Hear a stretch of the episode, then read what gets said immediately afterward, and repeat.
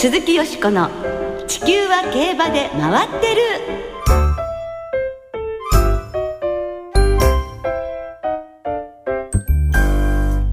皆様こんばんは。お元気でいらっしゃいますか？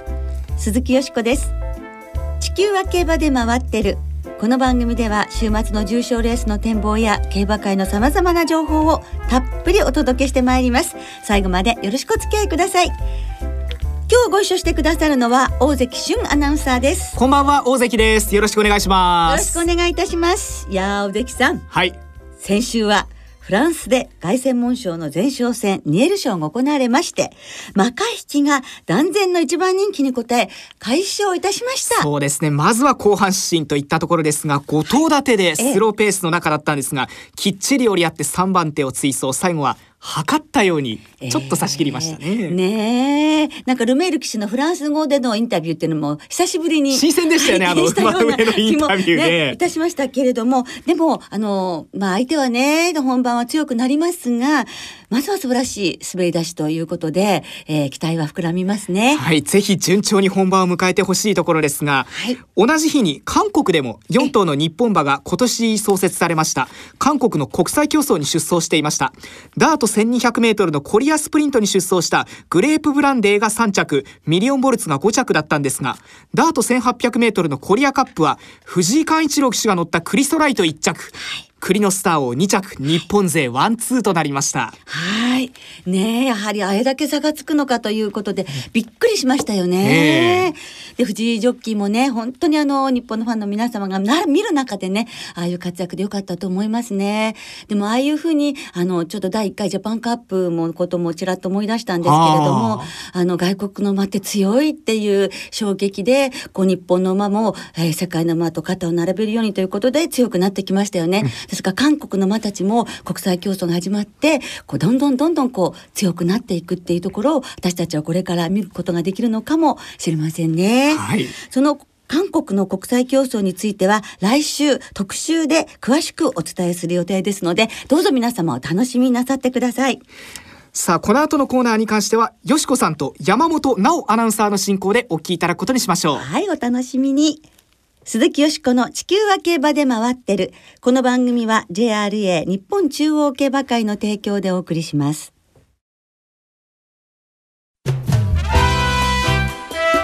鈴木よしこの地球は競馬で回ってる。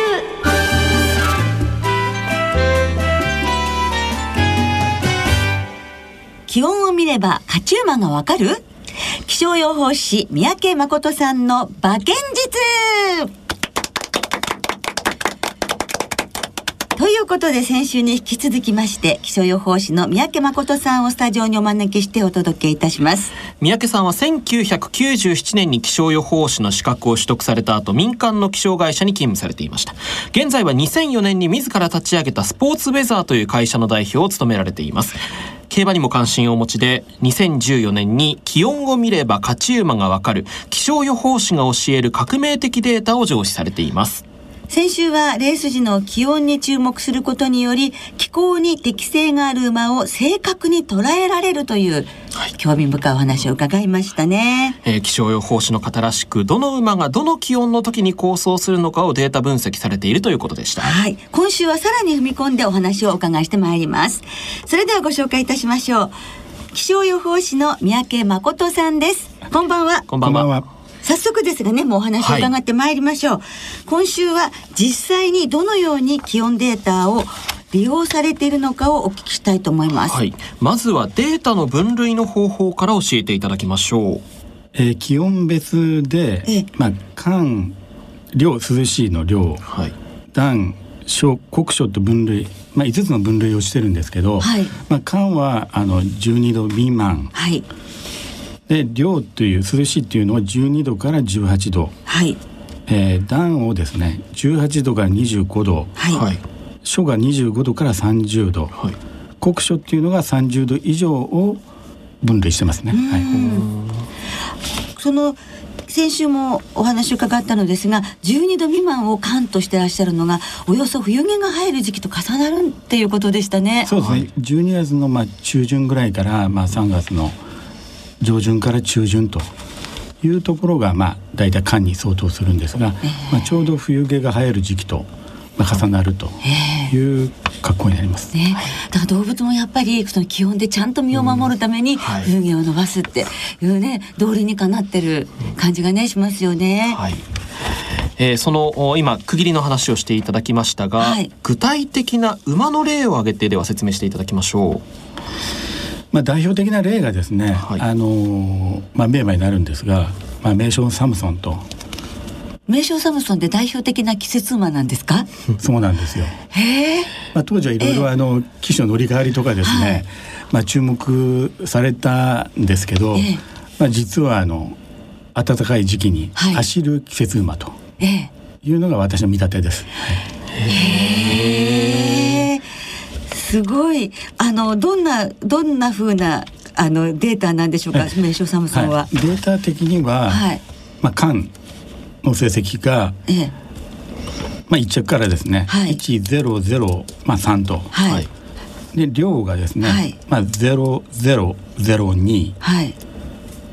で段がですね、ええ、3111、ええ、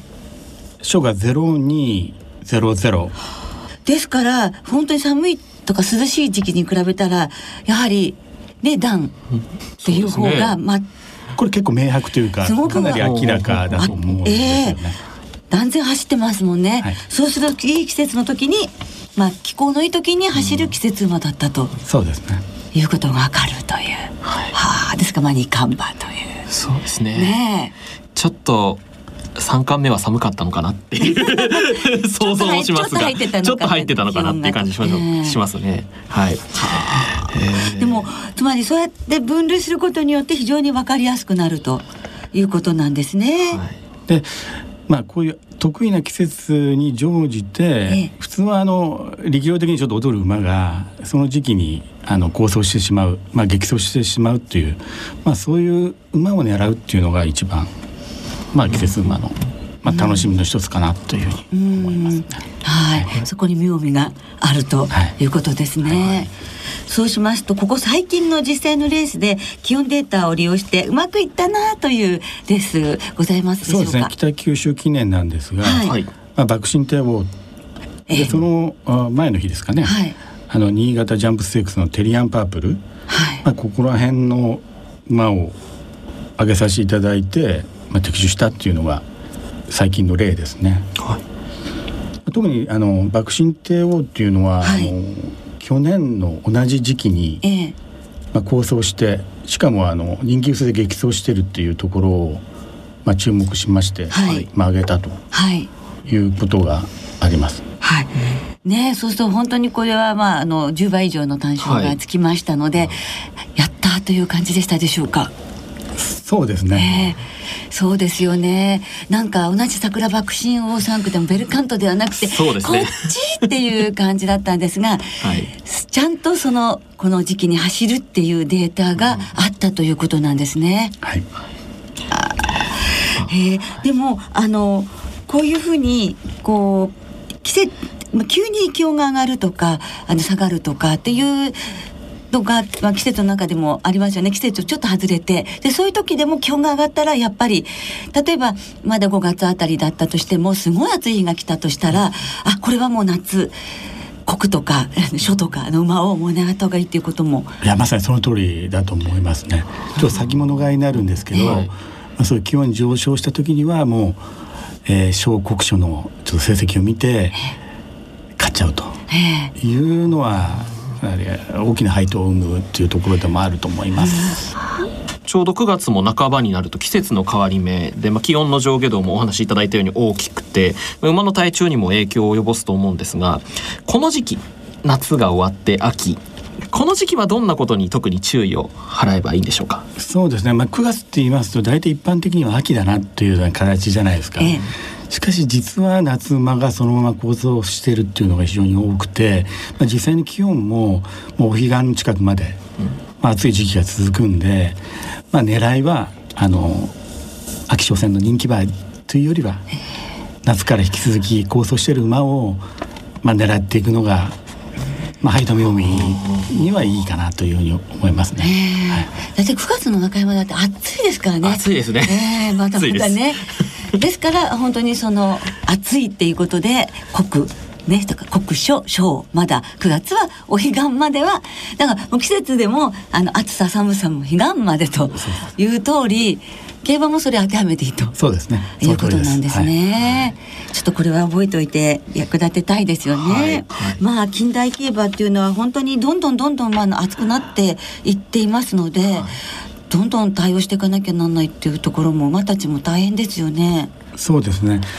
あの昔に比べて、その今賞だとか国書のいわゆるシェアというか、出現率っていうのはやっぱりどんどんやっぱり上がってるんですね。そうですか。温あの温暖化が裏付けられてるような競馬場の世界、競馬の世界でもですね、まあそういう状況なんで、まあそれに打ち勝つというような馬をこういうふうに探し出すのも一つの競馬の楽しみかなと思いますね。はい。確かでも牝馬が夏に強いっていうのはその頭数的に見てやはりそのあの書とか国書のところの出現率は牝馬の方が高いなと思われます？え感覚的にはあのやっぱ牝馬強いなというのは思いますね。はいだけど今だって馬は努力してるのに大変ですよ、ね、これからね。まああの乗るジョッキーも大変ですし、はい、パドック暑さの中でご覧になる、ね、レースご覧になるファンの方たちも暑さに強くなるように鍛えなきゃなんない時代になっちゃうのかもしれませんが。三宅さんは今気温とあの馬っていうことなんですけれども気温以外のその気象情報でも何かこうデータをっていうふうにはお考えなんでしょうか？そうですね。風が一緒に注目してるんですけど、まあ、風追い風向かい風あるんですがやっぱり馬群の中と、まあ、外っていうのはあのかなり違うっていうことが、まあ、あのうちの会社はあの流体解析も行ってるんですが、まあ、それで見てもかなり違いがあるんで、そのレースの、まあ、位置取りだとかあとはどこで追い出すっていうそのポイントっていうのが非常に勝勝敗を分けるような気がしますね。はい、ジョッキーの方もね、はい、内と外では風のねこう受け方が違うっていうのを感じてらっしゃるようですけれども、うん、ああね風っていうのもね、はい、なかなかこれ競馬で風って難しいでしょうかね。そうですね。あの捉えるのがちょっと難しいんですけど、まあ結構タイム面にも影響しますね。はい、でも今研究はされてるとそうですね。いうことですね。で気象っていうと思い出すのがあのサンケイスポーツの佐藤陽一郎さんななのですが 本当に昔からあの潮の満ち引きですとか、はい、満月見かけ三日月とか月のことをおっしゃってるんですが三宅さんはそのあたり陽一郎さんのことをこう意識されたことはあるのでしょうか？そうですね。あの予想はねちょっとチェックしてまして、あの結構一致することがねやっぱりたびたびあるんで 結構発想的にはちょっと近いものがあるかもねっていうところでしょうかね。まだまだたくさんお話を伺いたいんですが、え残念ながら時間が来てしまいました。そうですね、はい、今後の夢というのをでは最後に聞かせていただけますか三宅さんの。そうですね。今考えてるのは今このデータベースは成績をもとに中心にしてるじゃないですか、はい、もう一個軸を設けたいなと思ってましてあの評価基準をもう一個追加したいなと。はい、でこの、えー、8月の下旬ぐらいからあ中旬ぐらいからちょっとそういう要素をあの取り入れているんですけど、えー、まあ何とかですねこう、えー、あの的中してまして、えー、まあ、これはもうちょっと体系だって、あの予想ファクターに、はい、まあ、入れたいと思ってまして、まあ、今試行中試運転中というところで、これができると、ちょっと期待自分自身もちょっと期待をしているところなんですけど。なんでしょう。なんでしょう？今ちょっと。なんでしょう？今は公表できない。できませしっかりと首を横に振っていらっしゃいますが。しかし、はい、あの実験段階では、はい、いい結果が出てるということで、当たってらっしゃるってことですから。うんね、いやじゃあ発表していただく日を心待ちに。いたしたいと思います。ねはい、この番組で。はい。で、あのこれなんですよ実はっていうのが あの本当に教えていただける時が来たらぜひまたあのスタジオにお越しいただきまして発表して教えていただきたいと思います。ありがとうございます。よろしいですか？よろしくお願い いたします。ね、二週にわたり大変興味深いお話をあの聞かせていただきましてどうもありがとうございました。ましたえまたどうぞよろしくお願いいたします。以上気象予報士の三宅誠さんにいろいろとお話を伺いました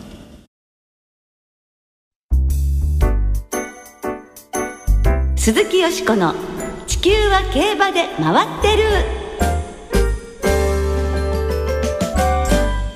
ここからは週末に行われる重賞を展望していきましょう。先週よしこさんがセントールステークスの生まれ、はい、ビッグアスターネロでお見事でした。ありがとうございます。でもボックスにしてたから本当になんか、えー、全然ね鳥紙だったんですけれど、でもまあね、えー、的中という意味ではねちょっと嬉しかったです、ね、当たることが重要ですからね、ね、まずはとにかく。はい。そして京成杯オータムハンデキャップは先週ご一緒していただきました小林アナウンサーの本命カフェブリリアントが2着ということ、これは見事だったと思うんですけどね。戸崎騎手ももう勢いが止まらないと。本当ですね。連帯がだってもう何週も続いて8週ででしたっけ？九州になったんですかね。ね素晴らしいですよね。でもね、あの、小林アナウンサーのこのカフェブリリアント2着も、あの、ナイス、ね、なんか注目度だったんですけど、うん、札幌にサステックスの時の大関さんもね、はい。いい狙い目だったんですよね。アドマイヤウィーナーでしたっけ？そうですね。ですから、あの、アナウンサーの方が一頭挙げられるんですけれど、それは比較的、あの、いい成績で構想しているので、皆さんご注目くださいますように。お願い申し上げます。そう言われるとなんだか恐縮ですけれどもね。ね、ぜひ注目してくださいね。はい。今週は中山で日曜日にセントライト記念、阪神では日曜日にローズステークス、それから土曜日にジャンプの G3 戦、阪神ジャンプステークスが行われます。はいまずは中山で行われます3歳馬による G2 セントライト記念を展望していきましょう1着から3着の馬に菊花賞への優先出走権が与えられますでは今週もデータチェックです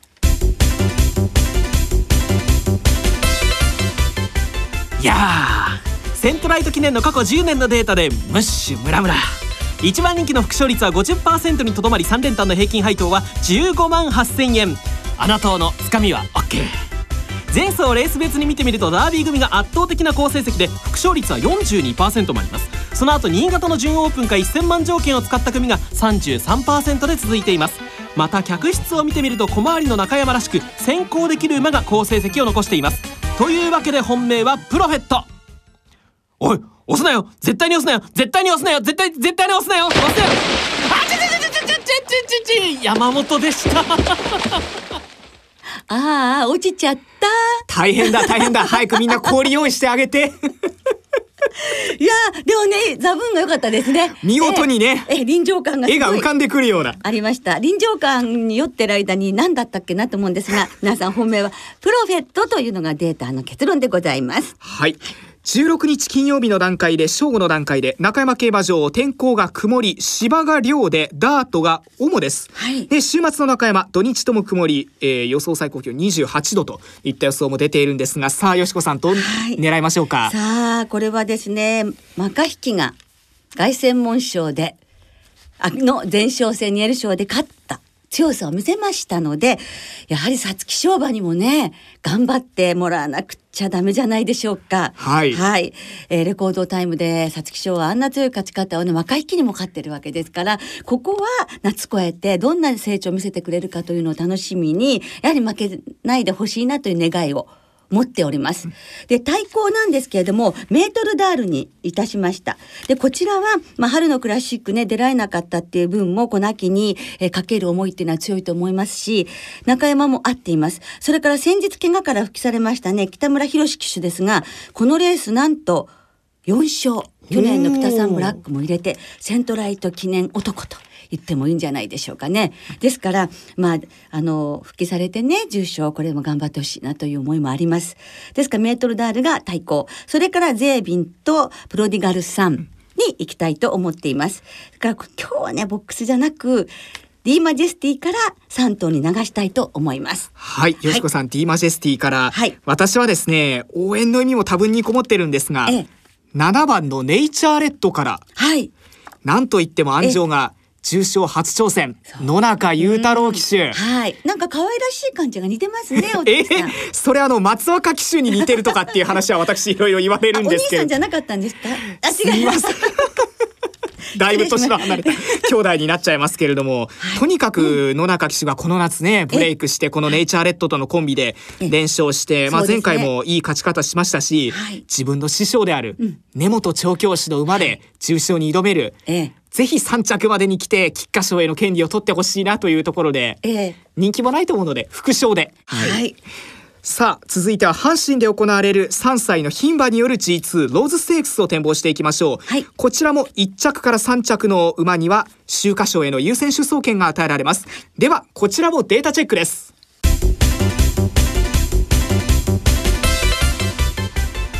ローズステークスもやるなんて聞いてないよ。過去10年の一番人気の副賞率は80%と優秀。本命党はクルーリンしかし3連単の平均配当は16万5千円。穴党はクルーリンパ。前走をレース別に見てみるとオークスだった組が副勝率31%と優秀。1000万条件組が20%と続いていますがここ3年500万条件や未勝利戦を勝った馬が波乱を巻き起こしています。また前走の位置取りを見てみると4コーナーで6番手より後ろを回っていた馬の副勝率が28%と好成績を残しています。狙いはラベンダーバレーおい押すなよ。絶対に押すなよ。絶対に押すなよ。あちゃちゃちゃちゃちゃちゃちゃちゃちゃちゃ山本でしたなんか本当に水の中にいるみたいなお湯の中にいるみたいなね感じがいたしましたがラベンダーバレーということですはい前回戦に勝った馬ですね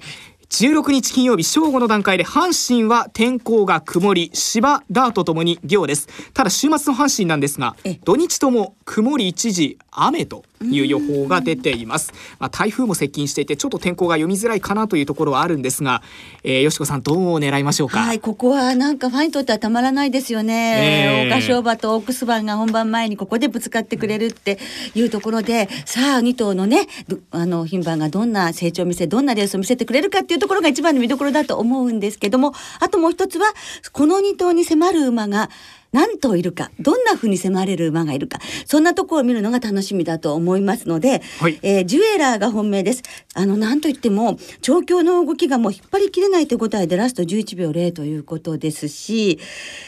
動きがいい体も伸びてよかったと思うんですね。でそのですからジュエラーが本命でシンハライトと1点なんですが3着候補といたしまして権利を取ってほしいと思う2頭、はい、カイザーバルとそれからラベンダーバレーデータと一緒ですけれども、はい、お母さんがダンス・イン・ザ・ムードそしてもう1頭は母の母が黒髪というラベンダーバレーに期待したいと思っています。はい、大関さんは？私はですね、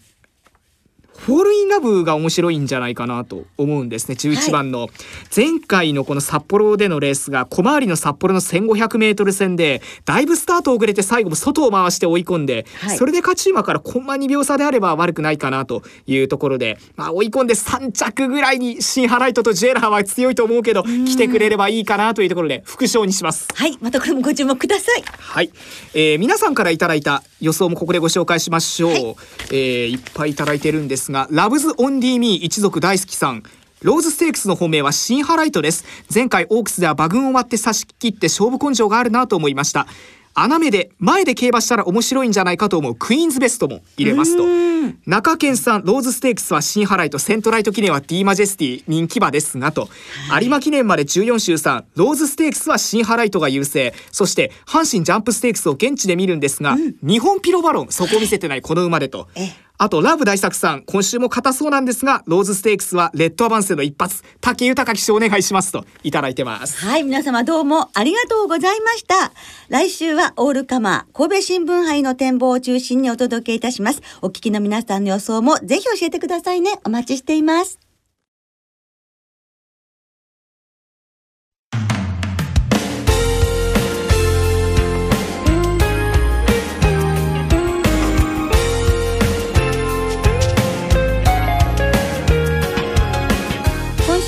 そろお別れの時間となりました。今週も中山阪神の二条開催で行われます。今週末の阪神競馬場はお馬は友達デイ。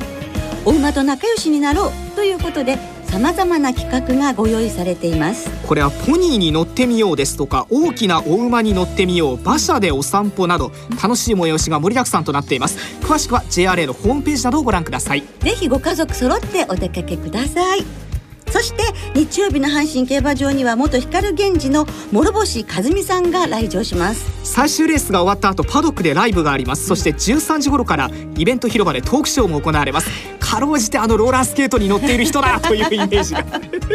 ちっちゃかったんですね。私はすごい大人だったんですけどね。まあそれさておき土曜日の阪神競馬場では阪神ジャンプステークスが行われましてこちらもメンバー楽しみですね。はい昨年の JRA 最優秀障害馬のアップトゥーデイトに勢いに乗るニホンピロバロンが挑戦、い、いメンバーですね、ね、ニホンピロバロンは現在4連勝中ということで一走ごとに着差を広げてるっていうところでね楽しみな存在なんですけれども暮れに向けて見逃せない一戦となりそうです。ご注目ください。